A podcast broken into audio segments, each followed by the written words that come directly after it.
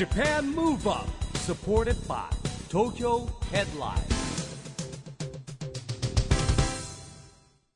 こんばんは。日本元気にプロデューサーの一木広治です。ナビゲーターのちぐさです。東京 FM Japan Move Up この番組は日本を元気にしようという東京ムーブアッププロジェクトと連携してラジオでも日本を元気にしようというプログラムです。はい、また都市型メディア東京ヘッドラインとも連動していろいろな角度から日本を盛り上げていきます。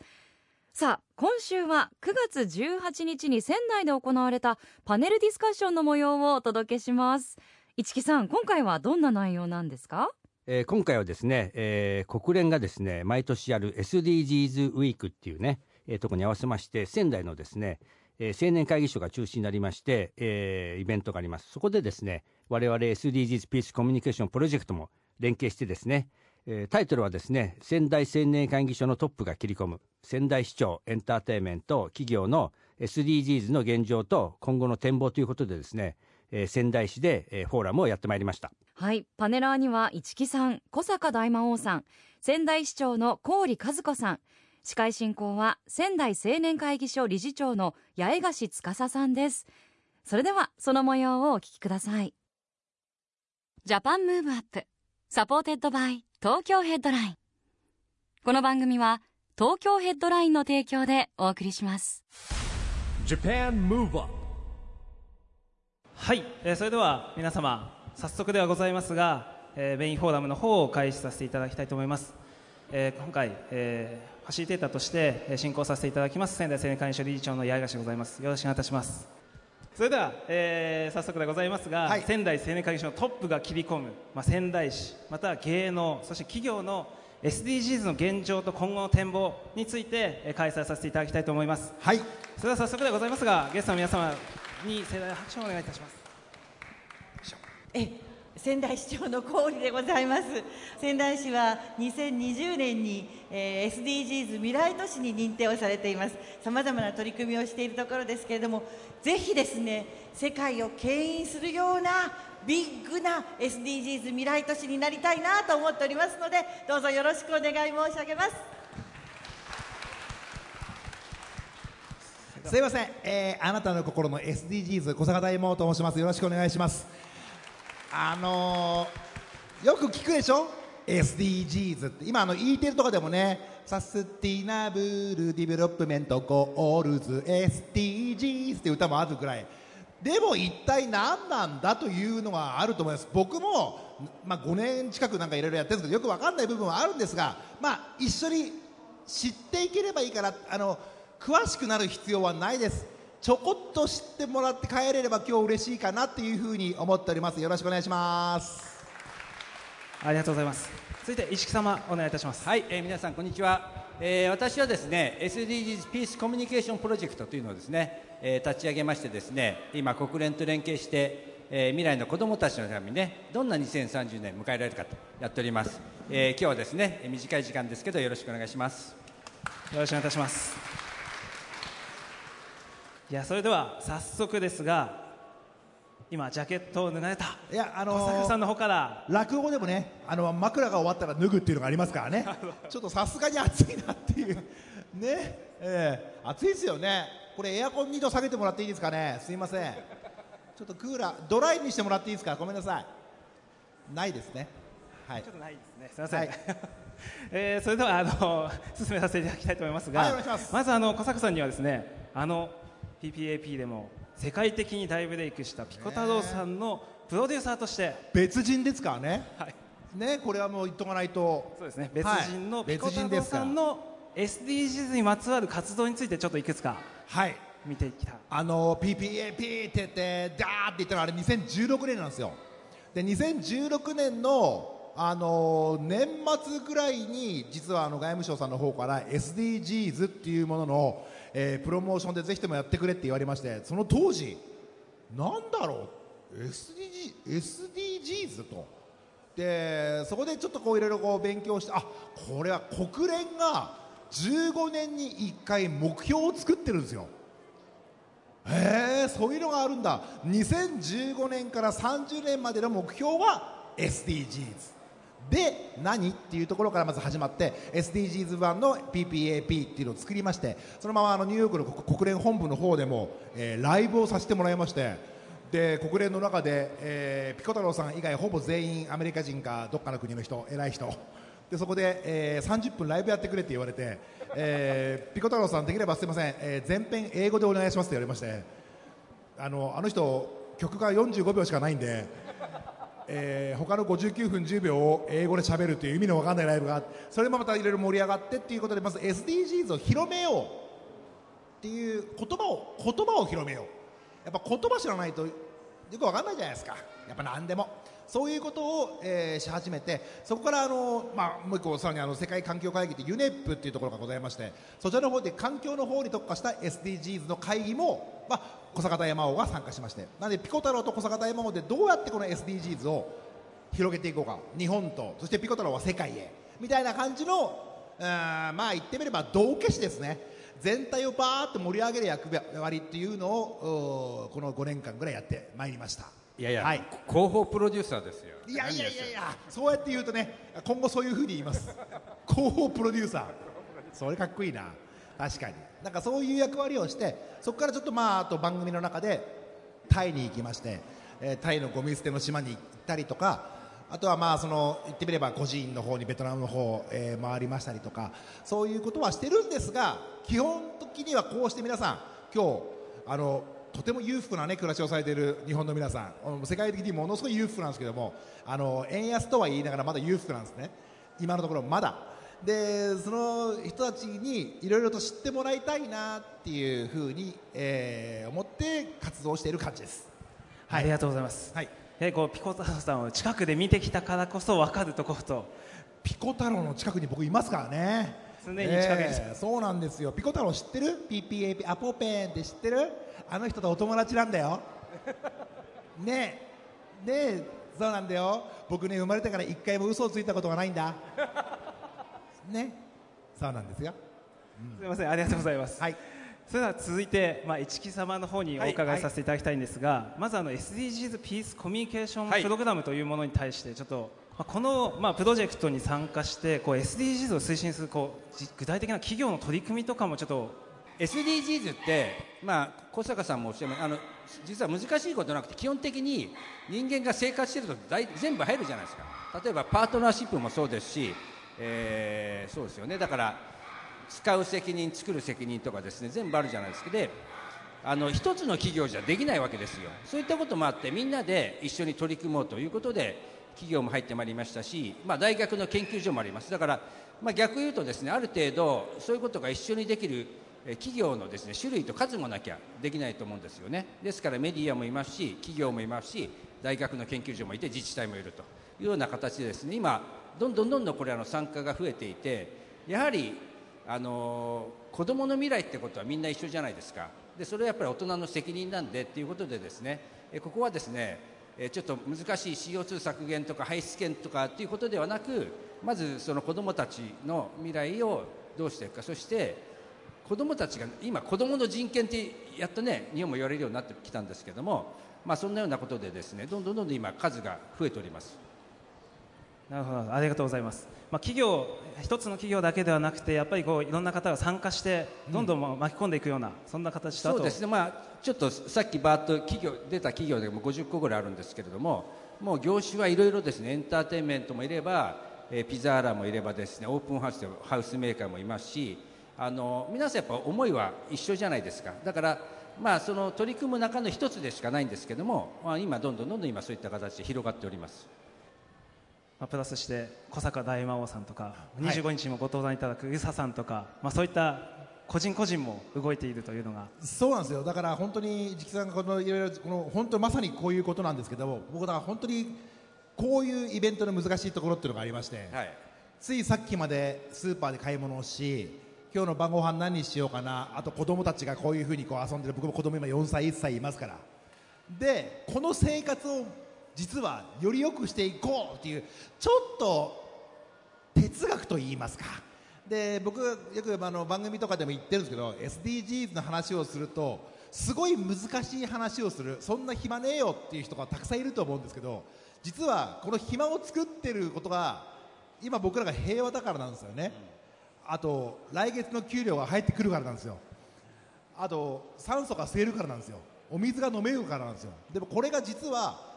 意外とちゃんとしないと世界的にやばいとこたくさんあるしそこを僕らはもう先進国だからやっぱリーダーとなってきちんとあのそこをフォローしていこうかっていうちょっとね生活からかけ離れた話に感じてしまうところがあると思うんですね、うんこれが、はい。でも市木さん説明されたあんだけの企業が今本気になってるってなんでかっていうともう気づいてる方がたくさんいると。これはね本当に大事ないいことしようぜ宣言なんです。まあなんですね、本当はだから、あまりね、あのネガティブなこと言っち言っちゃいけない、2030年目指そうじゃなくて、2030年がそういう社会じゃないと、実は世界の均衡が崩れると。いうのははっきりしてるね、今、気候変動もそうですし、でもしかしたら水が飲めなくなっちゃうんじゃないかとかね、そういうことも含めてなんですよね。そうですね小石師匠お待たせしました。さあいやいやいやすいません。あの今ねあの市木さんもそれから小坂さんもおっしゃったけれども SDGs っていうとどうしても難しく思っちゃう方々がいらっしゃると思うんだけれどもみんな今日はあの SDGs のバッジをつけてきました。ジャケットについてます。すいません。ジャケットについてます。これね17色に分かれてるんです。で17の目標があってそこに169ものターゲットがあのあってですねこれはごく身近なところから何でもできるあの取り組みまで含めてトータルで SDGs というふうに言われているものなんです。だからさっきからお話があったお水が飲めるかとか住む土地がですね水浸しになってなくなっちゃうんじゃないかとかいろんなところをクリアできるようなさまざまな取り組みについて目標を定めたものというふうにあの理解していただけるといいんじゃないかなと思ってます。で仙台市は先ほどもちょっとお話しましたけれども SDGs 未来都市に2020年にしておけました。それはなぜかというと2011年に起きた東日本大震災。大変過酷なあのものでした。あの震災から立ち上がるにあたってあの経験と教訓を生かしたまちづくりを進めていかなくちゃいけないということで仙台市は防災環境都市づくりに取り組んだところなんです。でちょうど震災から4年が経って2015年に仙台で第3回の国連の世界防災会議が開催をされます。その時に世界のみんなが共通して防災・減災の取り組みをこういうふうにしていきましょうという目標が掲げられたんですけれどもそれが仙台防災枠組みという仙台の名前が付けられたものなんです。これは仙台のそれまでの取り組みを評価されたものだというふうに理解してるんですけれどもそしてその2015年の仙台防災枠組みに向けて達成に向けて世界中が取り組んでくださっているところなんです。ですからさまざまな会議においてですね仙台という土地の名前もそれから防災というこの言葉も実は今世界の共通言語になってるんです。さまざまな国際会議の中では仙台防災っていうのがあの英語でもフランス語でもなくってあの世界共通語として言われるようになってるのを聞いて。確かに SDGs 仙台近いですもんねなかなかね SD だしね。確かに分かりやすいなと思いますもんね。仙台。あ仙台だからねね仙台だから。仙台ゴールズっつってもね過言じゃないぐらいの。なるほど、はい。そうかそういうこともあるのかもしれません、はであのそういう中でですね私どもはこの仙台防災枠組みをやはり一つ一つ実現していって世界に発信をしていかなくちゃいけない責任を持っていると思って取り組んでます。で3つあの中心的な取り組みをお話ししたいと思うんですけれどもまちづくりそれから人づくり。これが大切なんです。やっぱり人づくり。そして、えー経験と教訓の伝承という取り組みなんですがまちづくりではですねあの今も台風が近づいているというふうなこともありますけれども災害が起きた時に避難所に行っていただきますよね。あの東日本大震災の時にはエネルギーが途絶してしまって電源を確保するのが難しかったです。そういう意味でですね避難所には太陽光パネルと蓄電池を置いていつでも何があっても電源は確保しようということで取り組みが進みました。それからまた多重防御の仕組み津波が来てもですね海岸堤防とかさ上げした高い道路で町の中に津波の波が侵入しないように取り組みを進めるなどした町づくり。そして大切なのは人づくりとお話しました。今あの小学生の皆さんたちもいらっしゃいますけれども小学校中学校で必ず防災のプログラムをあの取ってもらって学校で教えてもらってます。体験学習もしてもらってます。その他地域の防災のリーダーになってくれる地域防災リーダー仙台、えー防災リーダーという SBL ってこれも SDGs とちょっと似てますが近いですね。はい。あの SBL という人たちを育てていっているという取り組みもしてます、まあ、震災の経験と教訓を伝承するということでは沿岸部の、あのー施設等々ありますけれどもそういうことも通してやってきたところです。であのーなぜこれらのことが評価されて未来都市になったかと思うんですけども先ほど言ったあの17のアジェンダ169のターゲットって言いましたけどその目標11にですね住み続けられるまちづくりをターゲットの一つにしてるんです。これまさに仙台防災枠組みの取り組みと共通でしてこれが評価されて仙台は SDGs 未来都市になったわけなんですけれどもこのことはとっても誇りに思ってますぜひ2030年の目標の年に向けて皆さんと共にこれらをさらに磨き上げていきたいなと思っているところですご一緒ありがとうございます。やはりこう仙台市の取り組みさまざまな、えーことをやっていて国内外に発信しているそれが、えーこう形になってこうはい。防災という言葉が、えーこう皆さんにこう定着していっているなと思いますそうのでですね。私防災っていうとね何かあった時に、えー守るものってイメージがありますけど防災って生活じゃないですか。あれ電気があり水があり食べ物があり寝食があり。なんか全部防災が結局世界中に広がったら言い方ですけどずーっと被災地のような地域もあるんですよ。ここ何百年もっていう国を世界中に持っていけばつまりずっと内乱があり、えー子供たちに人権がなく女性に人権がなくっていうだからまさにこの SDGs じゃあ一番大事なのはっていうふうな言葉はまず難しいんですけど一応1の1は貧困なんですね。もうまずはもうでその貧困が起こる理由は？っていうと大体戦争だったり。で戦争が起こると、えー先生とか医者とか弁護士とかを殺すんですね。戦争って。まずは文化を潰すんですよ。そうするとその文化が継続しないから人間ができなくてそこで貧困がずっと続いていく。だからさっき言った人作りっていうのは本当に文明の破壊。でこの文明の破壊みたいなところを、まあ僕ら文明がないとお笑い芸人なんかやっていけないですから。まず1の1で貧困がありその貧困の理由はつって16個その後にバーッと続かるっていう。そういうところをきっとあの防災っていう中にいろんなヒントがあってそれを今世界で一番大きな声で言えるのが仙台ですから。これはだからやっぱここは仙台であり岩手であり、えーいろんな国で東北。僕は青森なんでね青森はそんなに大きくはなかったです。だからそういう意味ではここにいる今ね僕本当正直言うとすごいなと思ってるのは子供がごめんねうち4歳の子供がいるんだけどこの話ね2秒で寝ると思うんだ。ねまあここでずっと聞いてくれてて俺ね未来は明るい。この4人ですよ今目の前に見える子供は。4人いるんですね。でもこの4人が1人フォロワーが1万人いれば4万人なんですよ。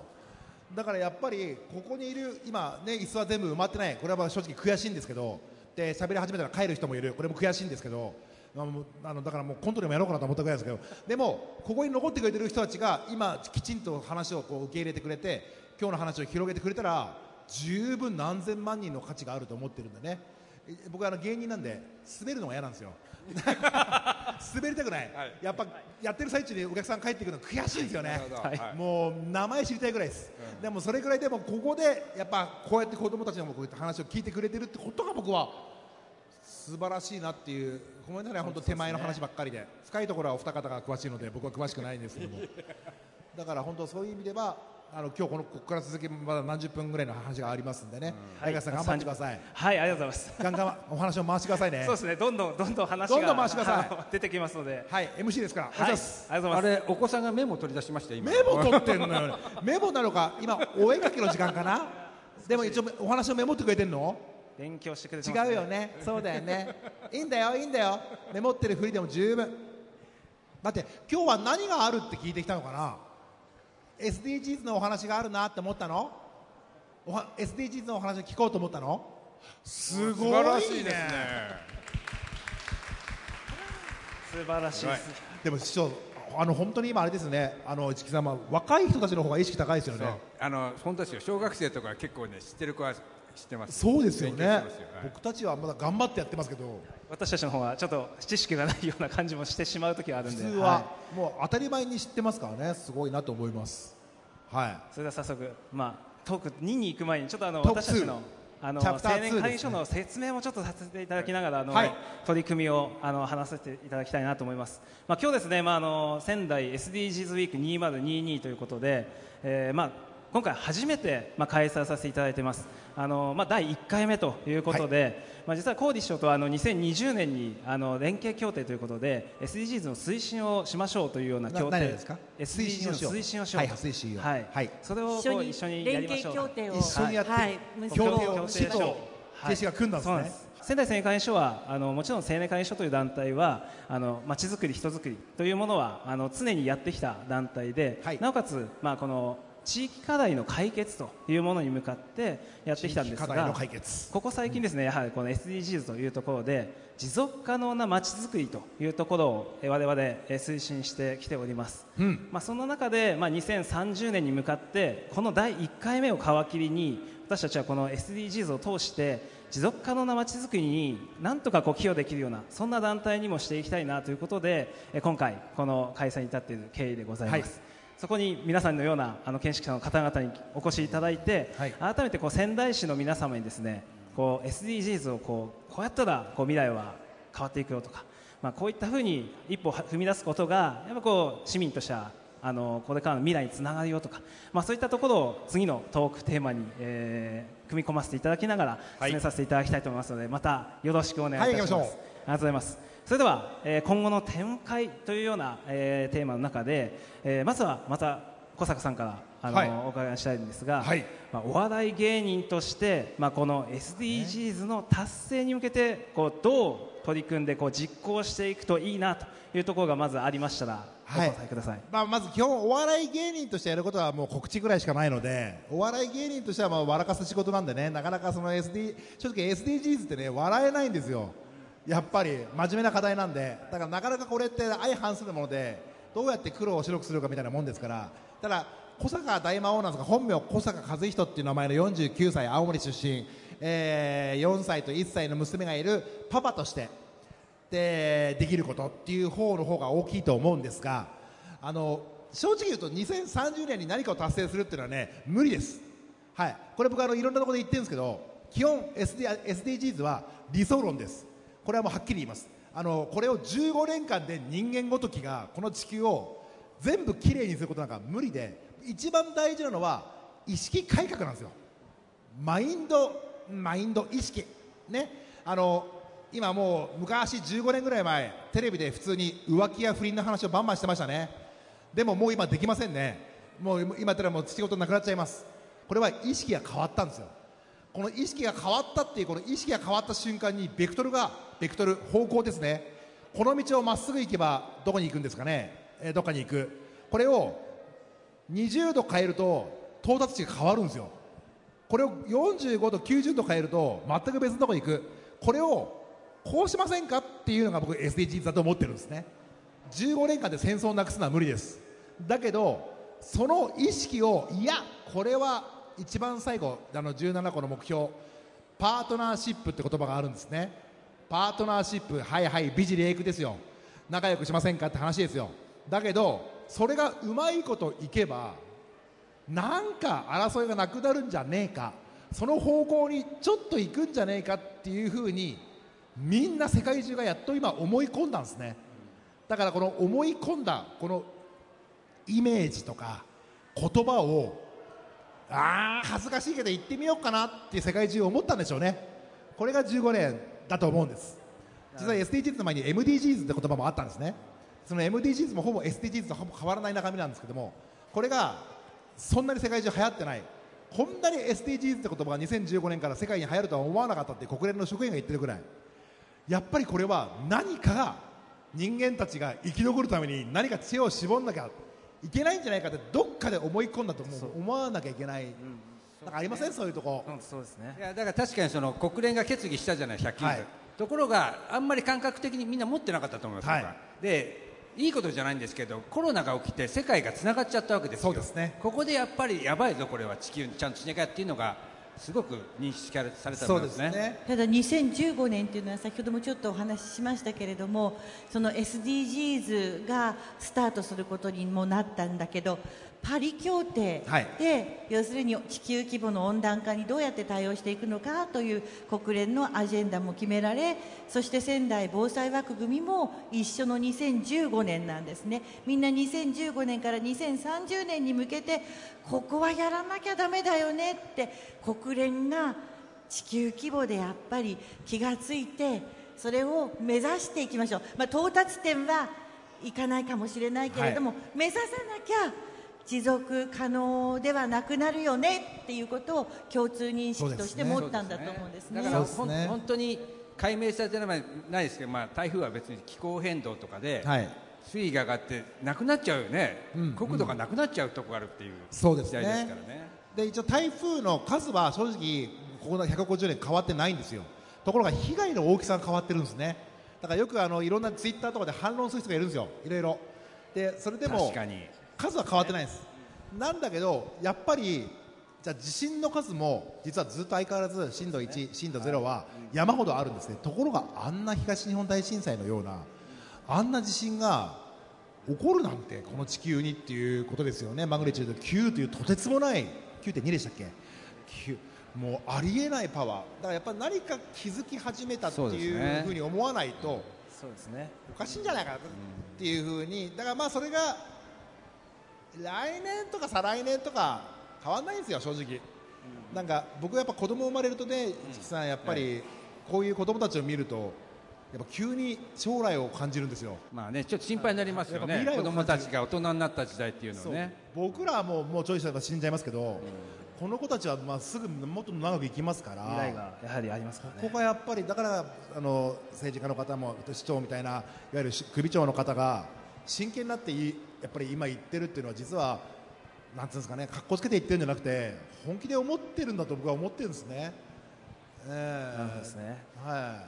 実際こうあの、まあ、今おっしゃったようにこういろんなことをこう SDGs を通して発信していると思うんですがこういい点とか悪い点とかって逆にこうあったりしますか？い。い点。悪い点。こうこうなかなかこうそう伝わらないなとかこうあります。か市長。でもなんかわかんないですけど僕はもう悪い点なんかもう一切考えない。よかったです。いやだってやることがいっぱいあって、悪い点考えてる場合じゃないんですよ、だから例えば住み続けられる街っていうので今実はあるいいくつかの自治体であのこ子供でアイデアコンテストやりました、はい。ところが偶然なんですけど2つとも食でした。フードロス。食べ物。食べ物を残さないとかそのその活用した給食センターとか、はいはい。食べ物でしたよ。子供たちから出たアイディアが全部食べ物だったんですね。いやあのね、選ばれた選ばれたのが。あのもちろんいろんなねやっぱり最初ねゴミとかそういうのになっちゃうんですけど意外と2地域とも一番こう選ばれたあのちゃんとあの優秀者って代表者選ぶんですけど食でフードロス。ああはあはあはあフードロスをどうするかって。またしかも最初に手をつけやすくないですか？まあ、そうですフードロスであとは貧困じゃないですだってこの日本に僕らの時代で子ども食堂があるって考えられないかっやたですよ。考えられないですよね。今はねたくさんあるんですよねそれがね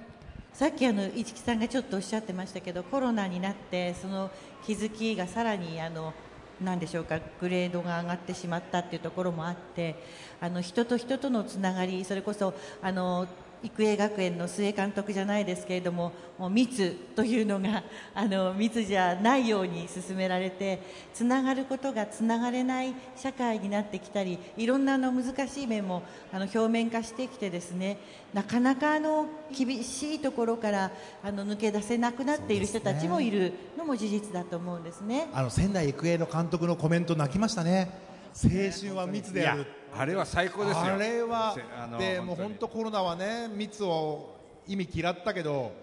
別によく考えたらで今もう収まってきましたから世だってあとね我々のね1年とやっぱりねお子さんたちとか高校生1年違いますからね。やっぱちょっとね今の高校3年生は1回も文化祭を経験しないまま来てるわけですから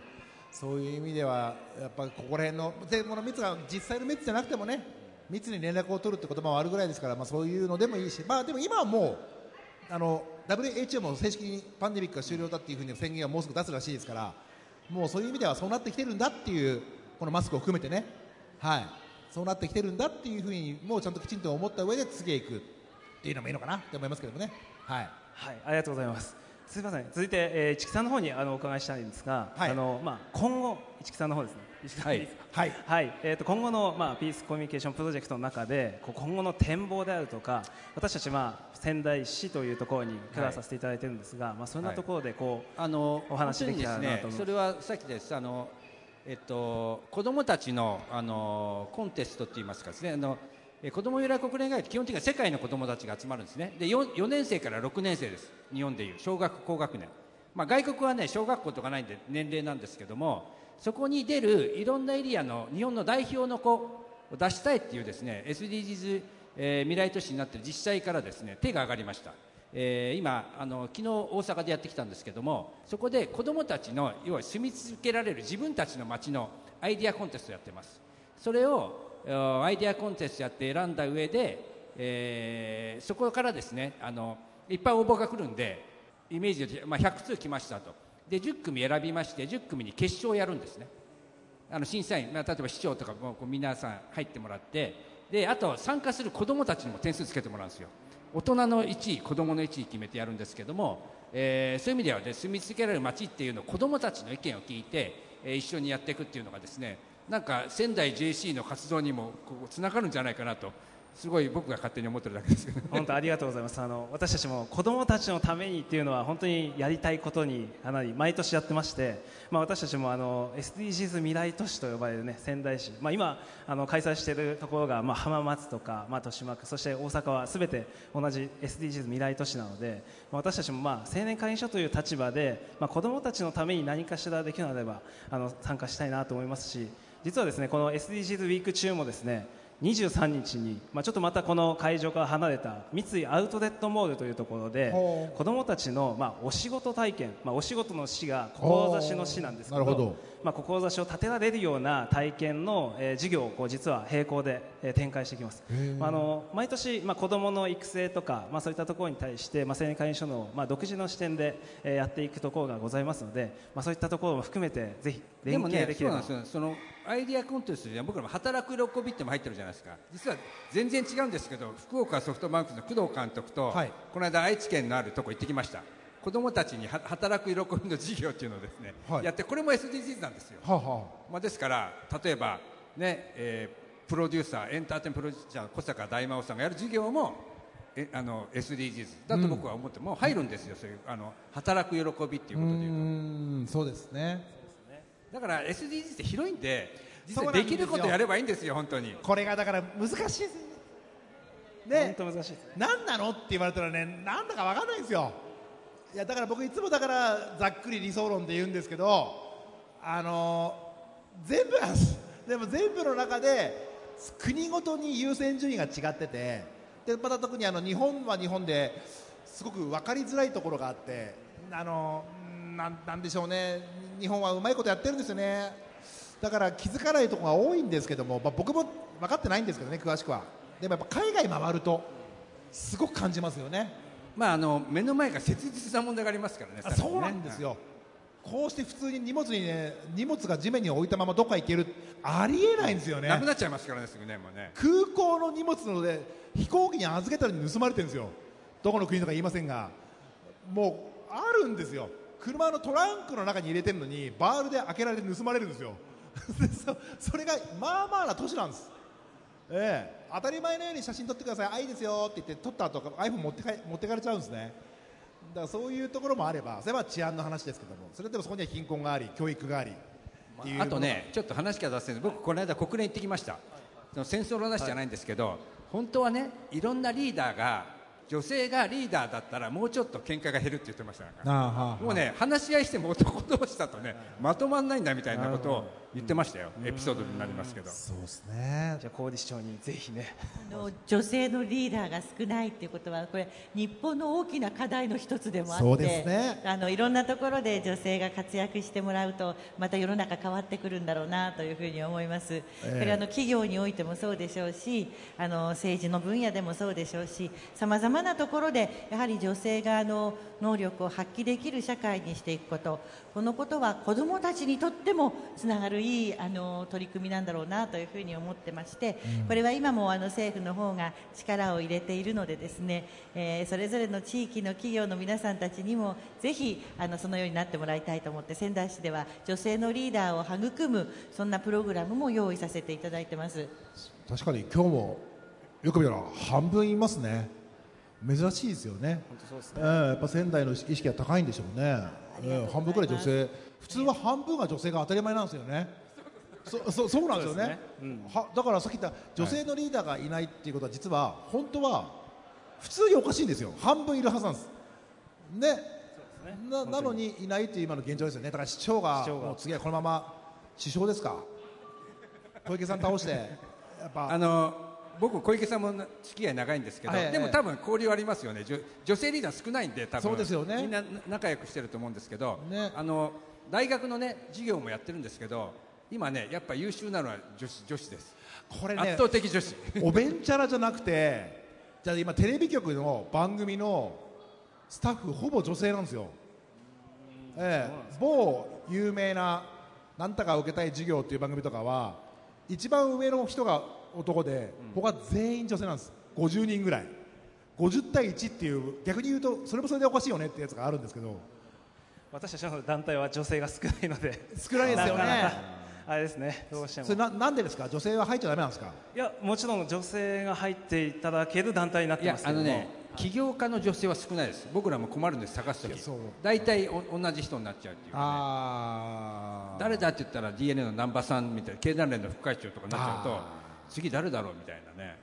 意外とないですよ。だこれね女性が悪いんじゃないですかね。あのま今まあ社社会がね。社会の今までのじょあの当たり前っていうやつがあってそこがだけであって、ね。だからさっき言ったこんなの15年じゃ変わんないんで、まあ方向をそうしませんかっていうことでいいのかなって僕は思ってはいるんですけどね。そうですね、はい。まあ、そんな中で、まあ、女性のリーダーである小西市長から、まあはい。今後の、まあ、仙台市の展望を少しお伺いしたいなと思いますけれども。あの先ほどもこれまで取り組んできたことをお話しいたしましたけれど今これから取り組もうとしていることについていくつかお話をさせていただきたいと思うんですが、まずですね具体的な取り組みについてまちづくりから言いますと実はあの来年ですが仙台で都市緑化仙台フェアが開催されることになりました。あの追い回し住宅があったところ今公園の整備を進んでおり進めておりますけれども青葉山の地域でございますがそこでですねグリーンフェアに合わせまして実はあのヒートアイランドの減少の緩和ですとか洪水に対して備えるためにというふうに思いましてお庭を作るんですがその中に雨庭というものを導入しようと思ってるんです。雨庭って雨の庭と書くんです。雨にはであのゆっくりとゆっくりと雨を吸収して、えー地層にその雨を浸透させた上で洪水にならないように。つまりあのコンクリートばっかりだと水がはけにくいじゃないですか。そういうところをあの貯水機能を持った雨庭というものを作っていこう。それは街の中にも随時広げていきたいというふうに思っているところです。それからあのえーグリーンインフラのモデルになるようなさまざまな取り組みを、その都市緑化フェアの中でも取り組んでいきたいなと思っているところ。それから人づくりについていうふうあの申し上げればですね、あのー来年かな？あの防災に関する市民参加型の国際会議世界防災フォーラムをあの3回目開催をすることになってるんですけれどもこれにぜひあの世界からいろんな方々もいらっしゃいますので市民の皆さんと共同でですねあの学んだり体験する機会を作っていきたいなと思ってます。今日あのお知らせのブースもあのこのモールの中に、えーございますのでぜひ立ち寄っていただけたらなというふうに思いますそれからあとはあの経験と教訓の伝承ということで実はあの防災さっき世界共通語になってるって言いましたけどこの防災とテクノロジーとそれからまたビジネスこの3つを融合して防災テックという取り組みを進めてるんですね。はいあの東日本大震災の時に津波が来るので逃げてくれという広報車を出して実は仙台市の職員2人あの殉職いたしました、でその悲しい経験を克服しようと沿岸部に津波が来た時にドローンで勝手に飛び出してってアラームが鳴ったら勝手に飛び出して津波が来ますよっていうふうなことをお知らせするそういうあの広報システムを作りましてまもなく実証をさせていただきます。素晴らしい。これまであの 訓練というんでしょうかあの取り組みをしてましたけれども実験をしてましたけどめでたくまもなく実証に取り組ませていただきます。防災テックという取り組みですけどこれをまた世界に発信していきたいなって考えているところです。で市民の皆様方にはですねぜひあの先ほど来あの SDGs っていうと難しいよねっていうふうなお話もありましたけれども一つ一つ取り組めるところはどこにでもあるあのと思ってます。先ほどあの小坂さんがおっしゃってたけれどもお子さんたちにあの仲良く戦争を起こさないような取り組みをしていくということをどんなふうな機会でどんなふうにお伝えさせお伝えされているのかもっと詳しく聞きたいところもあったんですけれども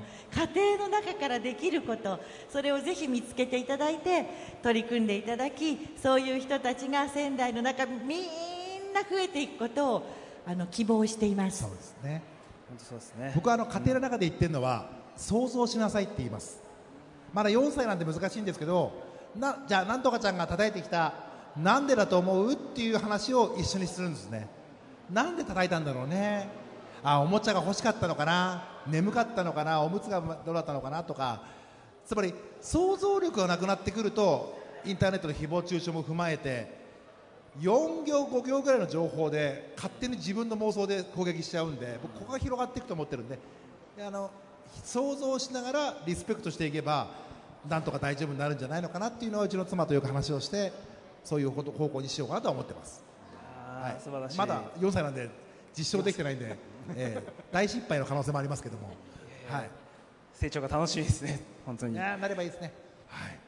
じゃあそれでは、えーまあ、お時間も結構あの進んでまいりましたので、まあ、あ少しそうですか。そうですね、えーまあ、私たちも仙台青年会議所として、はい。まああのまあ、皆様のような方々とですねぜひあの SDGs をさらに、えー推進できるように、えー活動したいなと思いますし、まあ、今後私たちこの SDGs ウィークという、まあ、ちょっとあの2022というねあの今年のあの、まあ年度を書いてしまったのを少し後悔したぐらいなんですけどあの、まあ、2030年までなんとかこう継続してこのウィークを開催させていただきたいなと思ってます。やはりこう未来を考える1週間を通してただそのタイミングだけではなくてこう長い年月をかけて私のような、まあ、青年経済人、まあ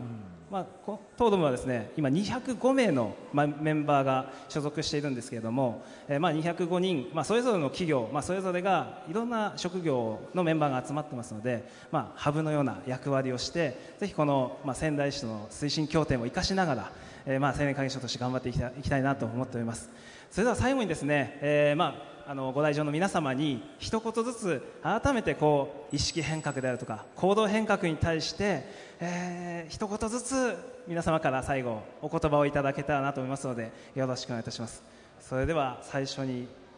石木さんからいきますか。はい、お願いいたします。あのまあそんなですね、えまあ偉そうなことで、まあさっきも SDGs ってですね、身の回りであったら何でも皆さんに関わることがありますので、えーそれをね一つずつやっていけばいいなと思うのと、まああとは、えー自分事としてやるっていうのと僕はまあさっき言いましたようにぜひね、えー仙台市があの SDGs えー未来都市でございますんで、まあそのね、えー子ども未来国連にもぜひ参加 JC を含めてですね参加いただけたらなと思いますんで、えー本当に今日が今年からスタートということなので、ね、続けることに意味があるのでですねぜひ頑張ってほしいと思います。はい。はい、ありがとうございます。皆様拍手をお願いいたします、はい、じゃあ続いて小坂はい。お願いします僕全然具体的な話をしなかったんですけどなんでかっていうと今日なんとなくこれでこのイベントが終わった後ちょっとググってほしいんですよ。SDGs のページね意外とよくできてるんですよ。でドラーってこうルーレットみたいな感じで色がバーってあっていくつに目標があるんで自分の推し SDGs を作ってください。僕推し僕は4の教育と17のパートナーシップが推しなんですね。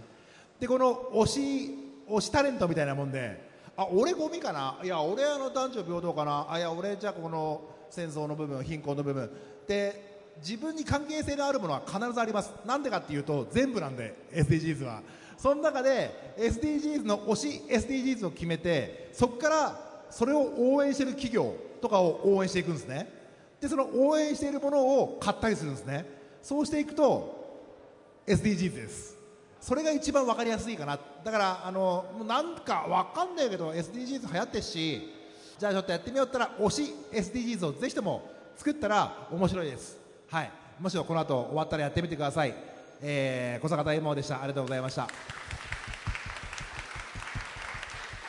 えー小坂さんありがとうございました。最後に小石師匠からお願いいたします。今あの小坂さんから推し SDGs を作ろうっていう風なお話がありました。これ本当に絶対いいと思います。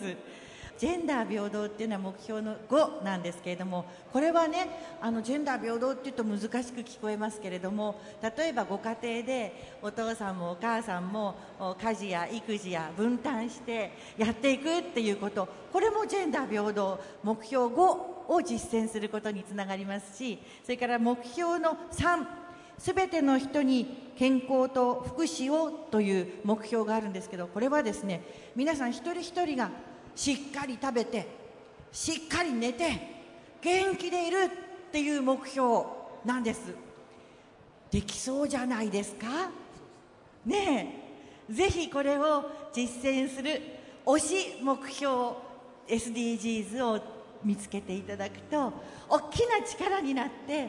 えー住みやすいそしてまた安心できる社会になっていくんじゃないかなと思います。どうぞ皆さんも実践してください。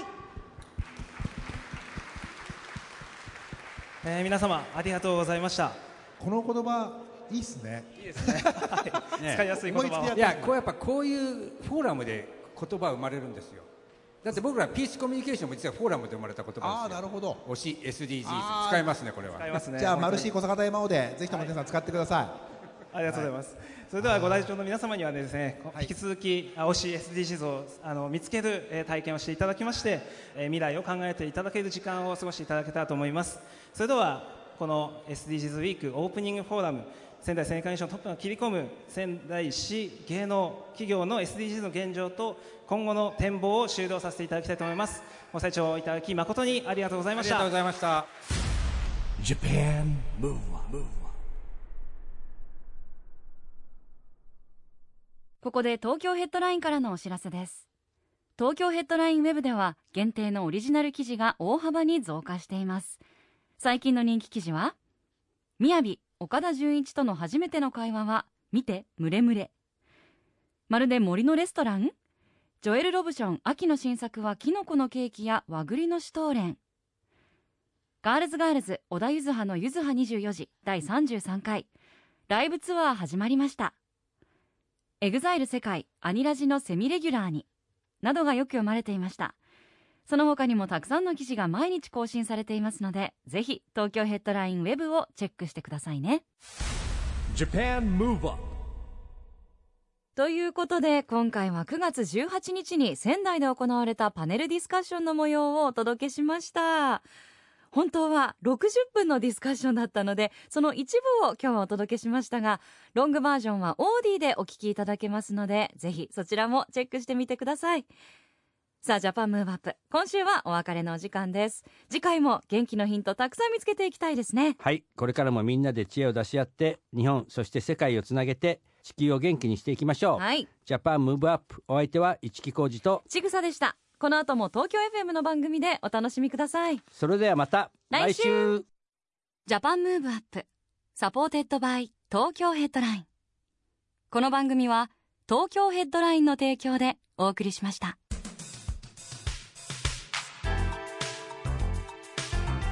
Japan. Move Up